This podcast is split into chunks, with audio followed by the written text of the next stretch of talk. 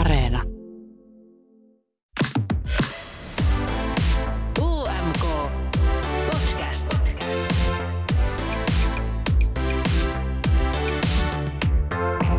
Euroviisut lähestyy ja artistit tekee kaikkensa, että ääniä satelisi omaan laariin ja kilpailu voitaisiin seuraavan vuonna järjestää omassa kotimaassa. Osa tavoittelee iso TikTok-hittiä, osa tekee biiseistä uusia versioita ja osa kiertää ympäri Eurooppaa promoamassa. Mitä näiden tapojen taustalla on ja kuinka isoa suunnittelua tää kaikki vaatii? Tänä vuonna esim. Montenegron edustaja Vladana on kääntänyt biisinsä suomeksi ja mä pääsin kysyä häneltä, että minkä takia just Suomi? Tätä kaikkea luvassa tässä jaksossa. Tää on U M K-podcast ja mä oon Henkka Remes ja mä käsittelen tän viisukevään kiinnostavimpia ilmiöitä.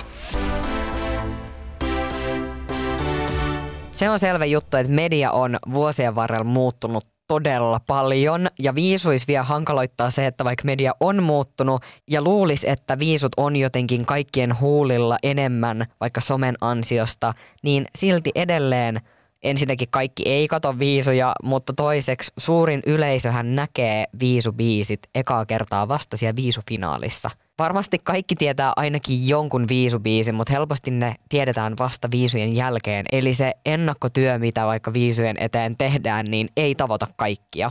Ihan tälleen vaikka kymmenen vuoden sisään on tosiaan tullut some, joka helpottaa, mutta myös ehkä joissain tapauksissa vaikeuttaa artistien töitä. Moni artisti on tässä viime aikoina puhunut siitä, mikä merkitys somella on ja millaisia paineita kokee somesta. Muun muassa Beem ja Besso on suomalaisista artisteista hiljattain puhunut tästä. Koetaan painetta semmoisesta läsnäolemisesta, että on pakko vastailla viesteihin siellä somessa, on pakko ottaa kantaa esimerkiksi yhteiskunnallisiin asioihin. Ja sit miettii koko ajan, että onko tää nyt se hetki, mistä mun pitää somettaa ja pitäisikö tää olla siellä somessa ja voinko mä nyt somettaa tätä. Mä juttelin tästä somen merkityksestä Stella Kylä-Liuhalan kanssa, joka toimii siis Warner Musicilla kotimaisen puolen promootiopäällikkönä. Hän on myös tänä vuonna U M K-kisanneiden Isaacsenen ja Young Heartedin promootiopäällikkö sekä oli myös Teflareiden kanssa viime vuonna U M K:ssa, joten U M K-taustaa häneltä löytyy. Ja Stellan mukaan kaikki siis lähtee siitä itse biisistä. Totta kai lyrikoiden tarttumapintaa voi esimerkiksi hyödyntää, mutta ei ole kuulemma mitään sellaisia taikatemppuja, jolla se promo saataisiin jotenkin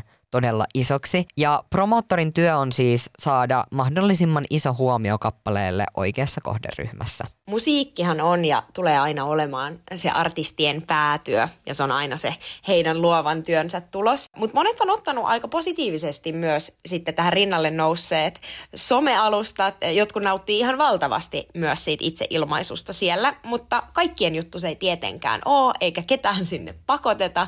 Ja niiden artistien kohdalla, jotka ei sitten somea halua niin vahvasti ottaa haltuun, niin käytetään sitten totta kai erilaisia kanavia. Tuntuu, että nykypäivänä biisit levii paljon herkemmin kuin vaikka kymmenen vuotta sitten. Kyllähän silloinkin oli viisuhittejä ja sellaisia biisejä, jotka nousi vaikka radiosoittoon ja niitä kuunneltiin ympäri Eurooppaa. Ja on sellaisia biisejä, joista kaikki ei edes tiedä, että tämä on viisubiisi, että tietää vaan sen radiosta. Tollaisia biisejä on nykyäänkin, mutta se leviäminen tapahtuu tosi eri tavalla. Ja tähän luultavasti, tai ei ehkä edes luultavasti, vaan oikeasti varmasti yksi syy on TikTok. Se on alusta, jossa oikeasti kaikki äänet ja myös biisit nousee ihan käsittämätöntä vauhtia, vaan yhtäkkiä joku biisi tai ääni on kaikkien huulilla. Ja tämä auttaa myös artisteja, mutta tämä auttaa myös viisuja. Ja tänä vuonnahan esimerkiksi Latvian biisi, jossa lauletaan tämä ehkä jo legendaarinen lause, että instead of meat I eat veggies and pussy. Tämä lause lähti todella isosti leviämään TikTokissa. Se on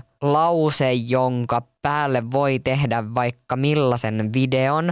Siinä on helppo jotenkin tarttua, se on hauska, se on ehkä vähän ällö, mutta ihmiset tarttuu siihen ja TikTokissa toimii tosi paljon tällainen huumorisisältö, niin mä uskon, että TikTok tulee olemaan se paikka, jossa levii siis kaikki nämä huumoribiisit tosi herkästi. On siellä levinnyt siis myös esimerkiksi kaksituhattayhdeksäntoista vuoden voittajabiisi Arcade, joka ei ole mitenkään huumoribiisi, mutta siellä on myös sellaisia kollaaseja, mitä tehdään eri videoista, niin tällaisissa totta kai niin kuin tollainen ns. Ei niin läpällä tehty musiikki, mä en tiedä millä sitä niin kuvailisi, tulee vakavasti tehty biisi, ehkä resonoi paremmin kuin se, että jos sä teet jonkun matkailukoosteen, niin siihen ei ehkä sovi silleen instead of meat I eat veggies and pussy. Mutta tää, että TikTokista nousee helposti biisejä esimerkiksi radiosoittoon ja se jollain tapaa myös dominoi vähän musiikkikenttää, mutta tämä aiheuttaa monissa ihmisissä todella erilaisia mielipiteitä. Jotkut on sitä mieltä, että TikTok on parasta ikinä. Mä ehkä kuulun siihen luokkaan, koska mä selaan tosi paljon TikTokia ja katon siellä lähinnä eläinvideoita ja tosi random. Mä en edes tiedä, missä niinku TikTokissa mä tällä hetkellä oon. Mut sit on niitä, joiden mielestä se on tosi väärin, että TikTokissa nousee biisejä, koska monet on perustellut sen sillä, että esimerkiksi se, että sitä biisiä käytetään vaan vaikka viisitoista sekuntia ja se on se juttu, niin se saa artistit miettimään myös sitä, että tässä biisissä pitää olla joku sellainen koukku, mitä sit voidaan käyttää TikTokissa ja se niin kun sitä kautta dominoi myös sitä, että millaisia biisejä tehdään. Ja se myös arvottaa siinä biisissä sitä, että mikä kohta tästä on paras, kun kuitenkin varmasti moni artisti haluaa tehdä siitä biisistä kuitenkin kokonaisuutena parhaan, eikä silleen, että vaan joku viisitoista sekkaa siitä on se paras osuus. Ja mä oon huomannut, että itselle käy sitä, että, että mä oon saattanut kuulla TikTokissa just sen viisitoista sekkaa jostain biisistä ja sitten kun mä kuulen sen biisin kokonaisuudessa, niin mä en edes sillä taju, että mikä biisi se on. Niin se vaikuttaa myös siihen, että ei saa ehkä sellaista kokonaiskuvaa siitä biisistä tai siitä artistista. Sen Latvian lisäksi tänä vuonna kyllä on myös Norja sellainen, joka ehkä tarkoituksella hakee sitä TikTok-yleisöä. Se ei ole ehkä noussut samalla tavalla TikTokissa isoksi jutuksi kuin vaikka se Latvian biisi tai sit mä oon jossain tosi eri kuplassa. Mutta se ajatus siellä takana on varmasti ollut se, että ihmisethän voi alkaa tekemään tätä koreografiaa ja sitten me saadaan tästä sellainen ilmiö. Mä kysyin myös Warner Musicin Stella Kylä-Liuhalalta, että miten levyyhtiöissä koetaan TikTok? Että onko se sellainen alusta, johon oikeasti aktiivisesti kiinnitetään huomioon? Me nähdään levyyhtiöissä TikTok tällä hetkellä yhtenä tärkeimmistä kanavista biisien ilmiöittämiseen. Me panostetaan siihen tosi paljon kouluttamalla niin itseämme kuin artistejamme. Ja on ollut tosi ihana nähdä, miten tosi monet artistit on innostuneet sen käyttämisestä, kun ne on oivaltaneet tavallaan, miten, mitä loistava väylä se on myös musiikin esittelyyn. Yksi toinen alusta, joka on tälleen viisukontekstissa tosi isossa roolissa, on YouTube. Siellä tehdään kaikkia listauksia, että tässä on mun top viisi viisuesitykset tai viisubiisit tältä vuodelta. Sitten mun ihan lemppareit on sellaiset, missä listataan tai jotenkin huumorin tavoin tuodaan esiin kaikki niinku oudot asiat tämän vuoden viisuista, jonka takia viisui kannattaa taas odottaa. Tällaiset videot varsinkin viisufanien keskuudessa levii tosi helposti ja niitä katsotaan tosi paljon. Ja Euroviisut myös itse klippaa asioita YouTubeen, ne tekee erilaisia videoita ja live-lähetyksiä sinne. Ja myös itse Euroviisut striimataan YouTubeen, eli ei välttämättä tarvii olla sen T V-vastaanottimen tai striimauspalvelun äärellä. Toki mm, täältä Yleltä me toivomme, että katsot Areenasta, mutta siis, että jos on vaikka niinku ulkomailla eikä Areena toimi, niin ne pystyy katsoa kuitenkin YouTubesta. Ja myös esimerkiksi siis ne, jotka ei ole E B:n maita tai joissa ei euroviisuja lähetetä, niin sielläkin ihmiset pystyy kuitenkin osallistumaan siihen euroviisuhuumaan sen YouTuben kautta. Median eroa huomaa ehkä myös siinä, että T V ja radio tai tälle perinteinen media hoiti ehkä aiemmin sen promootion. Totta kai silloinkin artistilla ja promoottorilla tai managerilla oli työnsä tehtävänä, että aktiivisesti lähettää vaikka haastatteluinfoja tai niinku biisi-infoja radioille ja ylipäätään hommaa niitä haastatteluja ja sitä medianäkyvyyttä. Mutta se vastuu on ehkä entistä enemmän siirtynyt artistille ja promoottorille nykypäivänä. Ehkä sen somen takia, että hoidetaan myös paljon itse sitä promootioa, eikä niinkään, että joku muu kyselee sulta kysymykset, vaan joutuu aktiivisesti miettimään, että miten tämän biisin saisi nyt vaikka johonkin sometrendiin tai miten tämän biisin saisi jotenkin tuotua uudella tavalla esille. Tästäkin me puhuttiin Stella Kylä-Liuhalan kanssa. Musan promoaminen on jotenkin semmoinen kenttä, että se on jatkuvasti murroksessa ja pitää koko ajan olla hereillä uusien somealustojen, uusien radiokanavien, uusien T V-ohjelmien, uusien vaikuttajien, juontajien, öö, perinteisten medioiden. Pitää olla tavallaan koko ajan hereillä sen suhteen, että mitä tuolla mediakentässä tapahtuu ja löytää sieltä niitä uusia, uusia väyliä öö, biisien promolle. Öö, MySpaceistahan ollaan, niin, ollaan niin tultu tähän asti, että jatkuvasti tavallaan myös musiikin kuuntelutottumukset muuttuu ja aina on jotain uutta. Yksi tapa, millä Euroviisuissa biisei promotaan tai miten niille halutaan parempaa menestystä, on esimerkiksi se, että käännetään niitä biisejä joko niin, että sen karsinnan jälkeen omalla äidinkielellä laulettu biisi käännetään englanniksi ja toivotaan, että se resonoisi viisuyleisössä enemmän. Tämä on esimerkiksi puheenaihe, joka on aina huulilla U M K:n aikaan, jos se siellä on yksikin suomenkielinen biisi, niin ollaan silleen, että no mut pärjääkö nyt suomen kielellä ja kannattaisiko tää nyt vaan kääntää englanniksi. Ja ilmeisesti viime vuonna Danin biisistähän oli tehty jo valmiiksi englanninkieliset lyriikat ja jos Dan ei olisi voittanut, niin olisi lähdetty englanninkielisellä musiikilla. Mutta sitten on myös nähty niitä, että ei ole niinkään käännetty sitä biisiä, mutta on otettu vaikka jonkun Euroviisumaan kuuluisa tähti viittaamaan siihen. Tämä tapahtui esimerkiksi kaksituhattayhdeksäntoista, kun Mahmoud otti Isaac Elliotin soldibiisille. Se biisi oli puoliksi italiaksi, puoliksi englanniksi, mutta siinäkin varmasti myös haviteltiin sille uutta nousua sille biisille. Tänä vuonna on myös nähty, että on käännetty yksi englanninkielinen biisi täysin suomeksi ja tän on tehnyt Montenegron Vladana. Hän siis tosiaan ilman mitään suomikytköksiä on päättänyt kääntää biisinsä suomeksi. Tämä englanninkielinen versio siis on oikea versio siitä biisistä, jota hän kisaa. Mutta siitä on nyt tehty italia- ja suomenkieliset versiot. Tämä on yksi promootiokikka ja tämähän toimii, koska Suomi on tunnetusti se kansa, joka innostuu aina, kun Suomi mainitaan jossain. Ja mä pääsin myös haastattelemaan Vladanaa ja kysyin häneltä, että minkä takia just suomen kieli ja millainen toi koko prosessi oikein oli. Vladana from Montenegro, welcome to U M K podcast. Hello. That was a good pronunciation of Thank my you. Uh, of my name. Thank you. And I hope that I uh, I could learn Finnish too. Can you pronounce my name? Henkka. Yeah. There it is. Oh, cool. That's a talent for languages. Yes. Well, how are you? Well, I'm very happy to be here in Finland. It is my first time and I'm glad that Eurovision bring me to Finland and that I am the first Montenegrin who recorded something on Finnish. Yes. Yes. Where did you get the idea to translate your song to Finnish? Well, um, that was not the reason, but I have to mention. Um, our uh, representative, Knes, um, from two thousand fifteen, who sang Adio, one of your Finnish artists recorded a Finnish version of his song. Oh, yeah. Yes, that's an interesting part. So we have the vice versa vice versa situation now. Uh, well, I wanted to record something that is challenging for me. And Finnish is very challenging because it's one of the languages which doesn't have anything common to other languages. Yeah, except and like Estonian. Maybe, but, but yeah. You know that. Yeah. And we from maybe from Balkans, or from Italy, or when we heard Finns to talk, like it is like a language from outer space.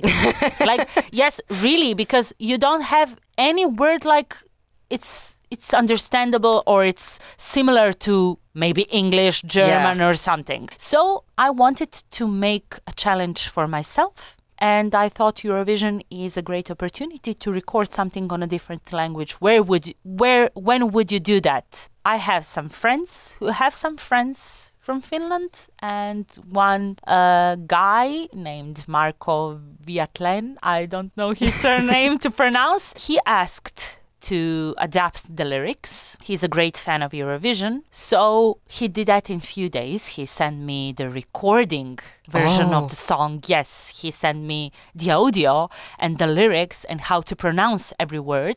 So I've been listening for a week and I got into the studio and I said, I have to record it. And I have to say that it wasn't difficult to me.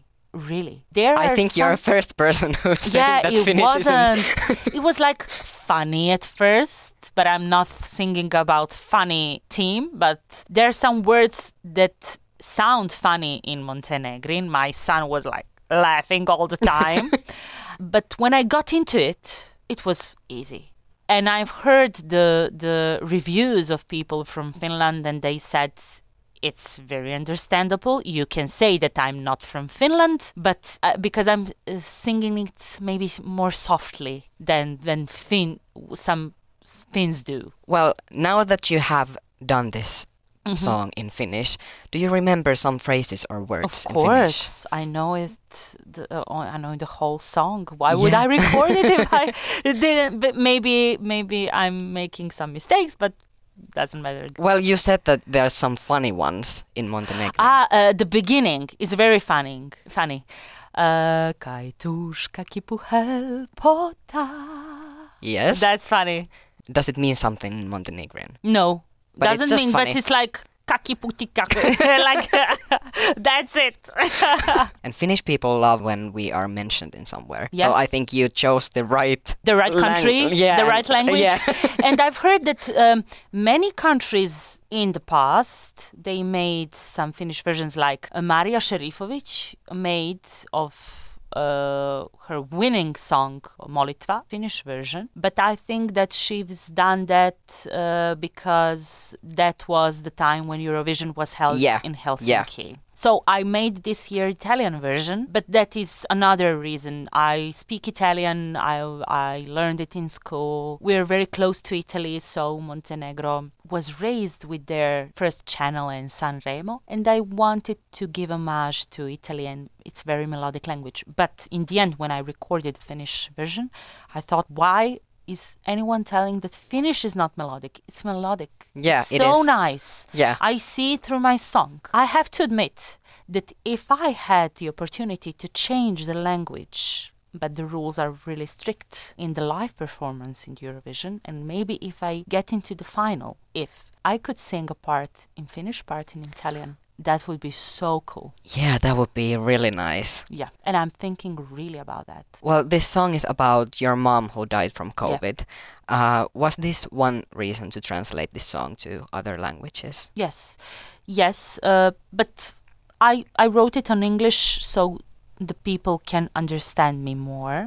Uh, it's wider audience. In English, everyone asks me why didn't I wrote it on my language, but I'm listening to English music like when I was little, and uh, before this I recorded an, um, an album on English language, so it was like natural for me to write it on English. That was the, the main purpose, to have the wider audience, and I heard that in Finland there were strict rules and you didn't have so much COVID cases like other countries, like in Sweden, in Norway, I don't know, for you were like a very uh, responsible country, not like in Montenegro, unfortunately. I hope that this this song's gonna serve like a tribute to all people who lost their battle with COVID and not to forget them ever. It's really painful for me when I talk that, and I'm imagining my mom who could be today with mm. me and see me on Eurovision, and now I'm we're talking about only numbers. I don't want them ever to be forgotten, so I made this song for them and for our families. And I think it's gonna touch many people. Who are like I hope the that they, they're gonna understand wh- uh, what am I singing about. Yeah, we're gonna try with the stage with the stage performance to present the message, because uh, I know that Eurovision fans know about that, but there is like two or three percent of the whole people who are watching Eurovision. Average audience is going to turn on the T V that night. So we have to be direct with the, with the, with the translation of the message, yes. Well, last time Montenegro participated in Eurovision was two thousand nineteen. Yes.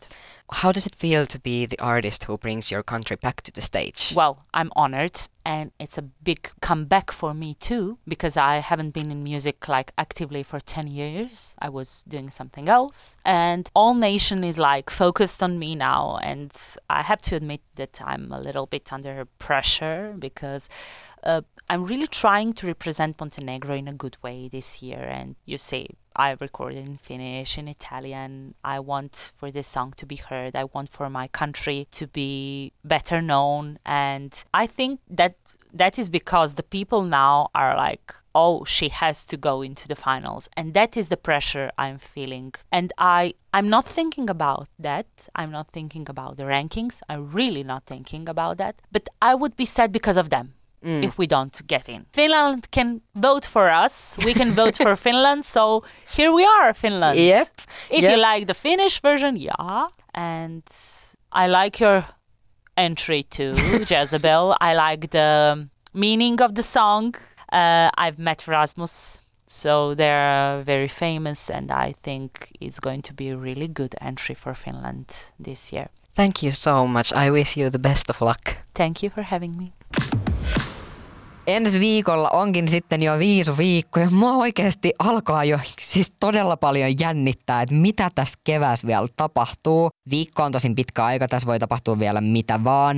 Mutta mua jännittää nähdä noi kaikki esitykset, mua jännittää kuka voittaa, mitä tapahtuu, miten Suomi pärjää. Ensi viikolla totta kai viisotunnelmiin myös U M K-podcastissa, koska tuttuun tapaan kello kasilta tiistai-aamuna tulee uusi jakso Yle Areenaan. Siellä päästään todella viisutunnelmaan ja kuullaan myös terveisiä Torinosta. Joten kuullaan ensi viikolla tai just silloin, kun sulle sopii.